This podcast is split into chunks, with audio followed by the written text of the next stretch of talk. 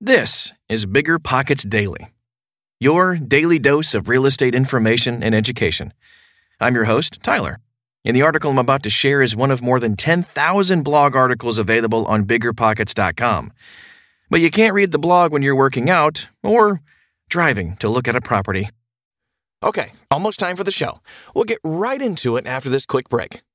This show is sponsored by Airbnb. Did you know that a long time ago, before I ever started my real estate business, I turned one of my first primary residences into an Airbnb? And that's the extra income that I needed from Airbnb that gave me the confidence to go out and work for myself and eventually quit my nine to five job. And now I have dozens of Airbnbs all over the country. I've even partnered up with the old David Greene on a recent property in Scottsdale to take our portfolio to the next level. And of course, we host it on Airbnb. But you don't need to be a full time real estate investor to start on Airbnb. As a matter of fact, I was self managing 10 properties while working my nine to five job, so I know anybody can do it. Think about it this way you're looking for extra income and going on a vacation. Wouldn't it be great to rent out your space and let your property pay for itself while you're gone? I did this one time. I pitched my wife and my roommate because we were house hacking on the idea of renting out our home, and it paid for all of our expenses on a trip to Mexico City. So go and give it a try. It might just change your life, just like it did mine. And I really do mean that. Your home might be worth more than you think. Find out how much at airbnb.com/slash host.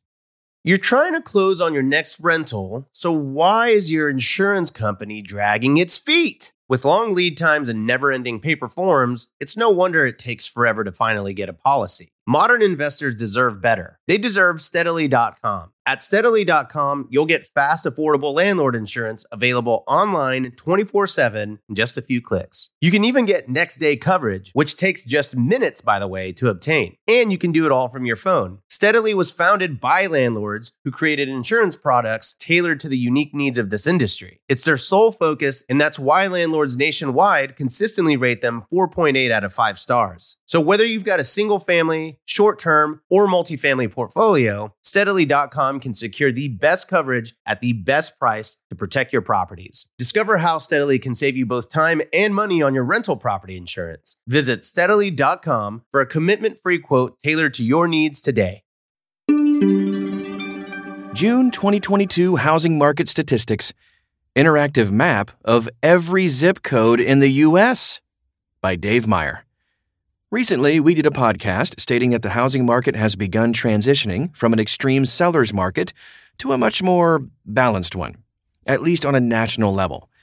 While I do expect appreciation to moderate in almost all markets across the U.S., whether or not prices simply grow less quickly, flatten out, or decline will depend on the individual market.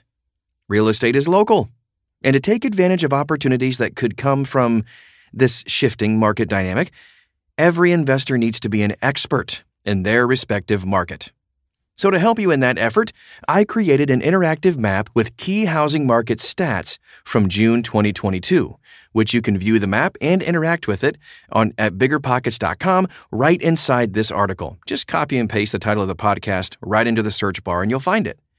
You can feel free to play around with the map and just kind of get a feel for what it can do. But let's discuss and explain some of the different information that the map provides. Metrics. There are five different metrics you can explore. Median list price, the median listing price of all homes within the specified geography during the specified month, active listings, the count of all homes currently listed for sale on the market within the specified geography during the specified month, days on market or DOM, which is the median number of days the listings spend on the market within the specified geography during the specified month.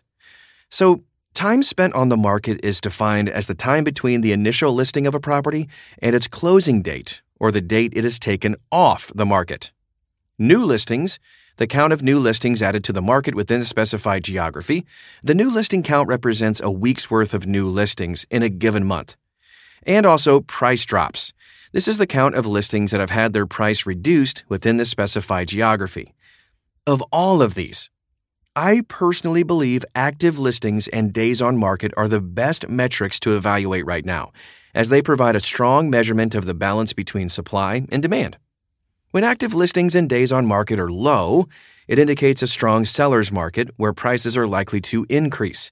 When active listings and days on market are high, it's a buyer's market where prices could fall.